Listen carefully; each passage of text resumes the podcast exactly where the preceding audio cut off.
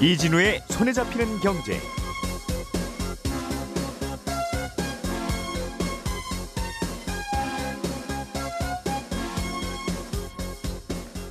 안녕하십니까, 이진우입니다. 청취자 여러분, 새해 복 많이 받으시고요. 올 한 해 더 건강하시고 바라는 일들 다 잘 풀리시길 바라겠습니다. 저희 손에 잡히는 경제가 설 연휴를 맞아서 요즘 나라 밖에서 최근에 벌어지고 있는 경제 뉴스들을 하루에 3개씩 뽑아서 전해드리는 특집 방송 하고 있는데요.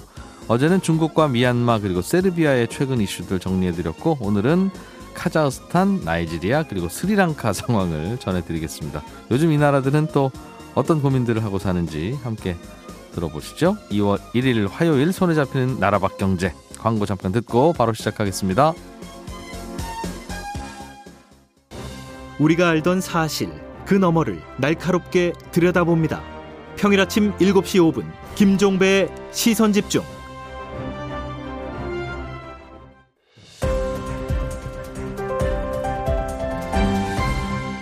이진우의 손에 잡히는 경제. 네, 오늘도 세 분이 나라 밖 경제 소식 전해주시려고 모여 계십니다. 김현우 행복자산관리연구소장, 그리고 손에 잡히는 경제 박세훈 작가, 한국경제신문의 나수지 기자 세 분과 함께합니다. 어서 오십시오. 네, 안녕하세요. 새해 복 많이 받으세요. 네. 아이돌 같네요. 평소랑 조금 다르게 해보려고. 한 번 더 해볼까요? 자, 하나, 둘. 안녕하세요. 안녕하세요. 새해 복 많이 받으세요. 안 되네요. 아이돌 어려운 거네요. 엉망이다. 이것도 안 되네요. 네. 자, 김현우 소장님, 네. 오늘은 나이지리아 소식을 들고 오셨네요. 네, 그렇습니다. 나이지리아. 나이지리아. 아프리카. 그렇습니다. 작년 10월 25일에 아프리카에서 최초로 중앙은행인 디지털 화폐 이 나이라라는 걸 도입을 했습니다. 나이라가 나이지리아의 화폐 단위예요. 우리나라 원, 일본 엔 이런 것처럼 일반 화폐 나이라하고 동일하게 사용할 수 있는데, 네. 은행 계좌나 앱을 통해서 계좌 이체하거나 QR 코드로 스캔해서 현금처럼 사용하거나 현금하고 혼용해서 사용하거나 이게 가능합니다. 네. 나이지리아 같은 경우에는 2020년 기준으로서 조사를 했을 때 국민의 32%가 가상자산을 보유하거나 거래한 경험이 있다, 이렇게 조사가 됐거든요. 굉장히 높은 수치입니다. 이게 미국이나 중국 이런 것들보다도 훨씬 더 높게 나타난 거니까. 그런데 이렇게 가상자산 사용이 활발한 이유는 투자 목적보다는 이 자국통화, 나이라에 대한 신뢰가 낮기 때문이에요. 달러라든가 이런 걸 사용을 하다가 좀 더 편한 가상자산을 사용을 하게 된 거죠. 그러니까 자연스럽게 사람들이 이 비트코인 같은 가상자산을 이용하다 보니까 점점 더 자국통화인 나이라 가치가 위협받게 되는 겁니다. 그러니까 정부 입장에서는 싫죠. 그러다 보니 작년 2월에는 나이지리아 정부가 가상화폐 금지령까지 내렸습니다. 그러다가 6월부터는 본격적으로 정부에서 발행하는 CBDC, 이 디지털 화폐 발행 사업을 추진해서 10월 25일에는 본격적으로 이제 공식적으로 이 디지털 화폐를 출범을 하게 된 거죠. 이미 가상자산 사용이 확산돼 있고, 민간 가상자산 사용을 통제하지 못할 바에는 정부가 감시 가능한 화폐를 만들자, 여기서 이제 출발을 한 겁니다.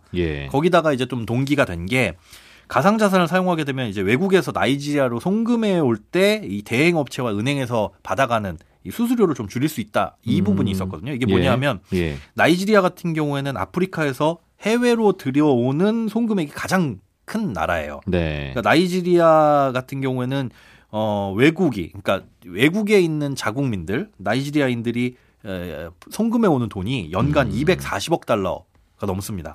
한때는 300억 달러가 넘어가기도 했는데, 우리 돈으로는 한 30조에서 35조 원 정도, 이만큼이 매년 나이지리아로 돈이 들어오고 있는 거죠. 그런데 여기에서 이렇게 송금을 할 때 사설업체가 받아가는 수수료가 6에서 8% 정도가 됩니다. 이 돈도 아낄 수 있으면 아껴가지고 이 송금 수입액이 늘어나면 정부 입장에서는 좋은 거죠. 실제로 이제 도입된 이후에 그러면 얼마나 성과를 거뒀는지를 봤더니, 이 10월 25일부터 한 달 동안 이 40만 개의 계정이 추가로 생성이 됐고, 12,500건 이상의 거래가 활성화된 것으로 지금 나이지리아 정부가 언론을 통해서 공개를 하고 있습니다. 그러면 나이지리아 사람들은 휴대폰에 그냥 이 전자화폐를 넣어놓고 바로 간편 결제하고 다닌다. 네, 맞습니다. 우리나라 신용카드 쓰는 것처럼. 그런데 문제는 지금 말씀해 주신 것처럼 휴대폰을 사용해야 되잖아요. 네트워크 환경이 잘 되어 있어야 됩니다.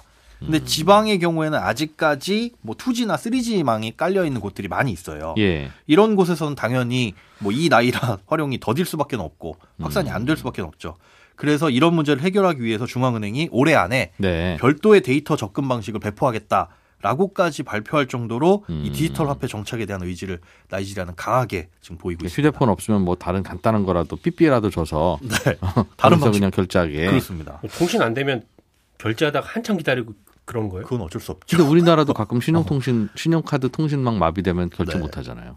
결제망이 마비되면 그런데 네. 여기는 2G나 3G면 이런 일이 상시적으로 발생할 거 아니에요? 그럴 수도 있고 일단 거기에서 이제 지적하고 있는 게 IMF는 보안의 문제가 있다. 아, 망이 그렇게 좀 더디다 보면 예. 보안의 문제들도 위협받을 수 있다라고 하는데 그런 방식을 계속적으로 중앙은행이 개선을 해나가고 있는. 근데 해외에서 일하는 분들이 월급을 이 나이라로 받으면 그거 그냥 바로 전자지갑으로 쏘면 되는데 네. 집에 있는 가족들한테 해외에서는 어차피 그 나라 돈으로 월급을 받을 거고 그렇죠. 그 나라 돈으로 다른 코인으로 바꿔서 뭐 환전을 해가지고 아. 코인으로 보내거나 할 수가 있는 거죠. 그럼 월급 받은 나라에서 비트코인을 사서 네. 그 비트코인을 이 가족들에게 보내면 네. 나이지리아에서는 그 비트코인으로 나이라, 이 나이라를 바꿔서 아니면 이 나이라도 다른 지금 거래소에 상장이 되어 있거든요. 바로 그걸로 비트코인을 뭐 바꾸든지. 아, 한국에서 돈 버는 나이지리아 분은 우리나라 네. 거래소에서 나이라를 사서 네. 그냥 집으로 보낸다. 그렇게 보내셔도 됩니다. 아, 그렇군요. 네. 나이지리아는 이거 말고는 이슈가 뭡니까? 우리나라 비롯해서 많은 나라들이 지금 친환경 차량으로 네. 전기차 보급을 늘리고 있잖아요. 네. 근데 특이하게 나이지리아는 가스 차량 보급을 확대하고 있습니다. 뭐 LPG라든가 CNG 이런 차량들이죠. 네. 나이지리아는 2019년부터 자동차에 이런 LNG나 CNG 사용을 추진을 하고 있는데 이 이유를 보면 일단 가스 매장량이 풍부해요. 나이지리아가? 예, 현재까지 예. 확인된 매장량만 세계 9번째고 나이지리아 정부 계산으로는 60년 동안 사용할 수 있는 양이다. 그리고 환경 친화적이면서 지금 뭐 비싼 석유 대신에 이걸 대체할 수 있는 수단으로 천연가스를 택하고 있거든요. 좋겠네요. 예. 지금 천연가스 비싼데. 부럽네요. 거기다가 이제 국민건강보호 차원이라는 것도 있어요. 아직까지 나이지리아의 95% 가정에서는 취사용 연료로 등유, 뭐 석탄, 나무 같은 걸 사용하다 보니까 예. 이게 건강에 안 좋을 수 있다. 그래서 향후 2030년까지 90% 정도로 이제 천연가스라든가 이제 가스 사용량을 늘리겠다 이렇게 목표를 하고 있고요. 네. 이 가스 보급 확대를 위해서 작년부터 2030년까지 10개년 계획을 수립을 해놨거든요. 작년 7월 같은 경우에는 우리 돈 7천억 원을 투자해서 전국에 가스 충전소 뭐 7천 개를 배치하겠다. 그리고 차량들을 LPG로 개조할 수 있는 개조센터를 늘려나가겠다 이렇게 밝혀놓은 상태고 네. 올해 들어서 1월에 이제 구체적인 계획도 발표한 거는 앞으로 3년 이내에 대중교통 차량 100만 대를 개조하겠다. 그리고 주유소 1,000개를 설치를 하고 일단 올해에는 승용차나 버스 같은 이런 상용 차량들 20만 대를 개조하겠다라는 구체적인 계획도 발표를 했다. 네. 우리나라 중고 가스차 여기로 수출하면 사가겠네요. 그럴 수도 있죠. 하시는 분 있을 것 같긴 한데 네. 벌써. 자, 박 작가님이 갖고 오신 소식은 스리랑카 정부가 네. 비료 공급에 열을 올리고 있다. 네. 비료를 국민들에게 나눠주는 게 요즘 어려운 모양이에요. 스리랑카 정부가요. 예. 작년 4월에 예. 모든 화학 비료의 수입을 금지하고 사용도 금지를 했습니다. 명분은 예. 스리랑카 국민의 30% 정도가 농업에 종사를 하고 있는데 농업 종사자들의 다수가 신장 질환을 앓고 있더라. 이게 예. 화학 비료를 사용하는 거랑 연관이 있는 것 같다. 그리고 강이랑 땅도 화학 비료 때문에 오염이 되는 것 같으니까 예. 우리는 이참에 화학 비료 사용 안 하고 세계 최초로 완전 유기농 국가로 전환을 하겠다라고 선언을 해버렸습니다. 예, 예. 그래서 유기농 비료를 구입하면 보조금을 주는 쪽으로 정책을 세웠거든요. 비료 쓰지 마라. 네, 화학 비료 쓰지 말라는 거였습니다. 유기농 비료. 네. 근데 비료 쓰시는 분들은 비료가 좋아서 쓰는 게 아니라 비료를 안 쓰면 이런저런 골치 아픈 일이 생기니까. 그렇습니다. 그래서 비료를 쓰시는 걸 텐데 그냥 선언을 한다고 될 리는 없을 것 같은데요. 그래서 네. 결론부터 말씀드리면. 없던 일로 하기로 했습니다. 최근에. 왜냐하면 예. 농부들이 화학비료 대신할 대체제를 충분히 찾지 못했거든요. 네. 그러면서 잡초랑 해충이 꽤 많이 늘었고요. 그러다 보니까 쌀이나 다른 농작물의 재배량이 크게 감소했습니다. 이게 가장 큰 문제였고 네. 스리랑카가 주로 코코넛이나 차를 수출을 하는데 이것도 생산량이 감소를 하면서 부작용이 커졌습니다. 네. 농민들이 당연히 크게 반발을 했겠죠. 그러다 보니까 농업을 완전히 접고 떠난 사람들도 꽤 많았고요. 그러다 보니 결국 스리랑카 정부가 다시 원래대로 화학 비료를 수입해서 유기농 국가로 가겠다라는 이상은 좋았으나 현실은 그러지 못했던 그런 상황입니다. 용기 있는 결단이죠. 네. 당연히 이렇게 될 것 같은데. 네. 알겠습니다. 뭐 얘기 나온 김에 네. 스리랑카는 요즘은 코로나 상황은 어때요? 거기가 주로 이제 관광으로도 꽤 그렇죠. 관광객 줄었겠네요. 그렇습니다. 사실상 국가 부도 위기입니다. 여기. 예. 말씀하신 것처럼 스리랑카는 관광산업 그리고 농업 요 두 가지가 주인데 농업은 예. 전전에 말씀드렸고 예. 코로나로 관광산업 무너진 게 타격이 큽니다. 아. 인구가 2,100만 명 정도 되는데 GDP의 10% 정도가 관광산업이거든요. 네. 코로나 때문에 관련 종사자 한 20만 명이 실직을 했습니다. 게다가 국가 재정도 아주 안 좋습니다. 작년 11월 기준으로 외환 보유고가 한 2조 조금 안 되는데 네. 중국한테만 갚아야 될 돈이 7조가 넘습니다. 그래서 이 돈 갚으려고 돈을 마구 찍었거든요. 그랬더니 물가가 확 뛰어버렸습니다. 지난달 물가 상승률 보니까 12%를 넘길 정도였고 코로나19로 공급망에 문제가 생기면서 식료품 수입도 잘 안 되다 보니까 식량난도 꽤 심각합니다. 근데 이럴 때 왜 확 그 비료 안 쓰는 실험을 하필 이때 해가지고. 그래서 예. 이 외화를 갚기 위해서 화학 비료를 수입하는 비용이 꽤 많이 들었었거든요. 아하, 네. 그러니까 이거라도 좀 줄여서 외화 보유고라도 좀 쌓자 이런 의견도 있었습니다. 그러려고 한 거다. 그렇습니다. 그래서 스리랑카 정부가 지금 가격 통제도 하고 있고 네. 살기 어렵다는 국민 여론 의식해서 정부가 세금을 대폭 깎았거든요. 그랬더니 세수가 줍니다. 세수가 줄었더니 공무원 월급을 어떻게 줘요? 그렇습니다. 지자체들이 재정 위기에 몰려버렸습니다. 악순환이 계속되고 있는 거죠. 그러니까 세계은행 추산으로 보니까 코로나19 유행 이후에 스리랑카 국민 한 50만 명이 빈곤층으로 전락했다. 이런 얘기도 있습니다. 그렇군요.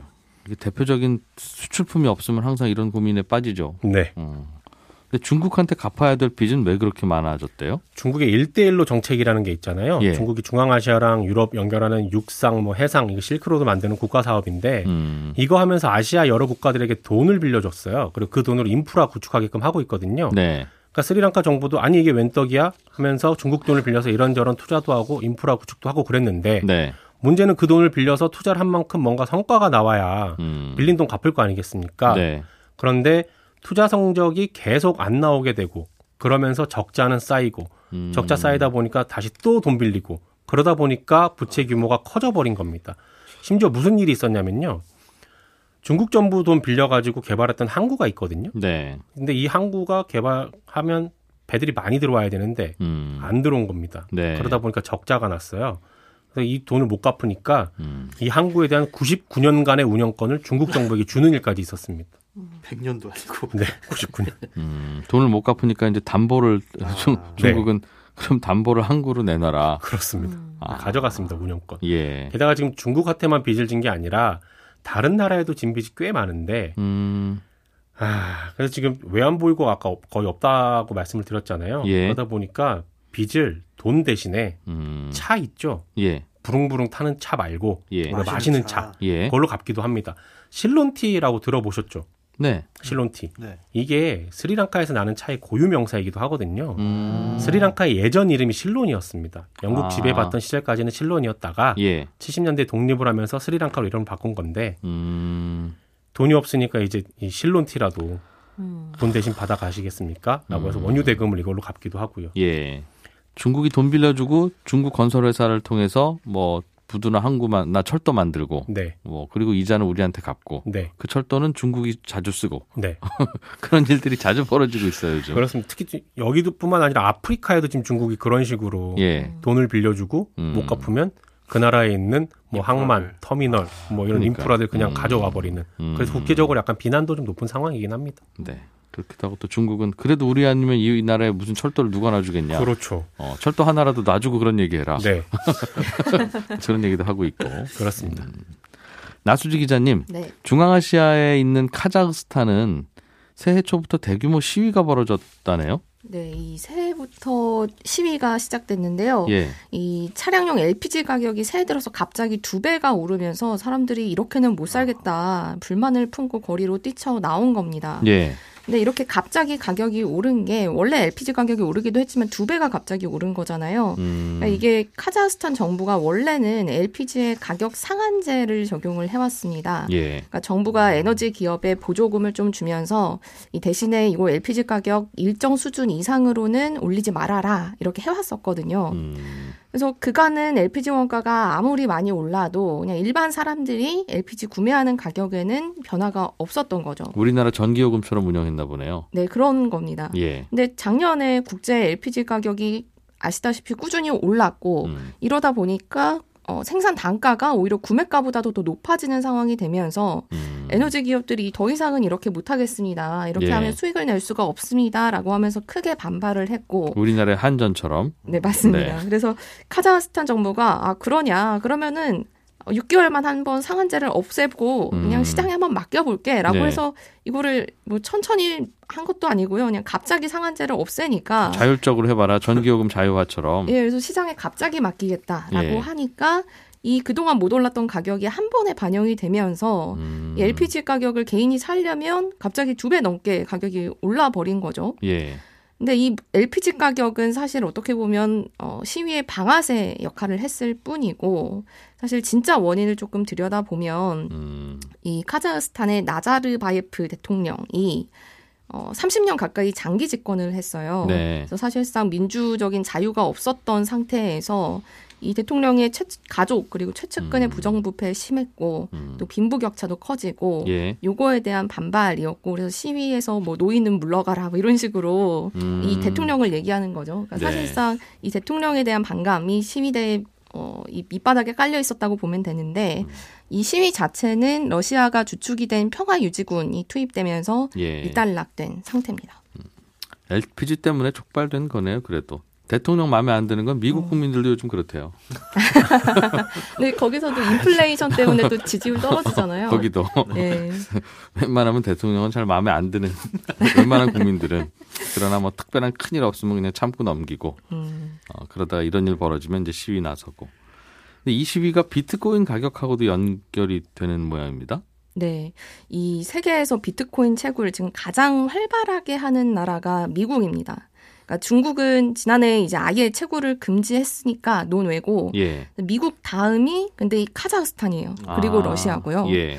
근데 지난해 이제 중국이 비트코인 채굴 금지하면서 원래는 중국이 1위였는데 예. 이 채굴업자들이 좀 지리상으로도 가깝고 전기료도 싼 이 러시아와 카자흐스탄으로 많이 옮겨갔어요. 네. 그러면서 카자흐스탄이 세계에서 비트코인 채굴 두 번째로 많이 하는 나라가 됐는데 이런 상황에서 시위가 굉장히 심해지니까 이 카자흐스탄 정부가 아예 인터넷을 끊어버립니다. 근데 인터넷이 있어야 비트코인을 채굴을 할 수 있잖아요. 네. 그러다 보니까 채굴을 하는 비트코인 채굴도 갑자기 못하게 된 거죠. 카자흐스탄에서. 이거 막으려고 한 건 아니고 예, 이걸 시위를 막으려고 인터넷을 끊었는데. 네. 근데 이게 비트코인 채굴하는 사람이 전 세계에 한 100명 있으면 예. 이 중에서 18명은 카자흐스탄에서 비트코인 채굴하고 있는 사람이거든요. 네. 근데 18명이 이제 갑자기 한꺼번에 사라졌다. 그러면 어떻게 될까요? 근데 그러면 제 계산으로는 그럼 비트코인 채굴이 줄어들겠구나. 네. 그럼 비트코인은 오히려 귀해져서 가격이 올라가겠구나.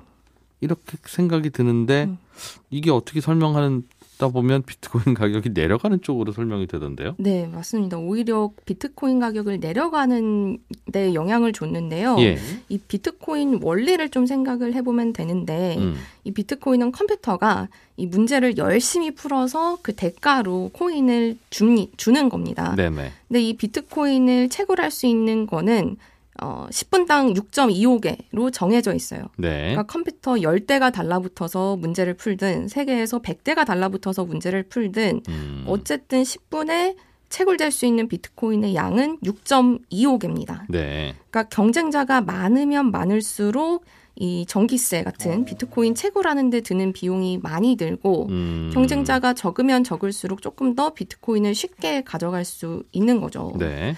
네, 그럼 다시 카자흐스탄으로 돌아가서 이 100명 채굴하다가 이 18명이 빠졌다. 그럼 예. 경쟁이 좀 덜 치열해지겠죠.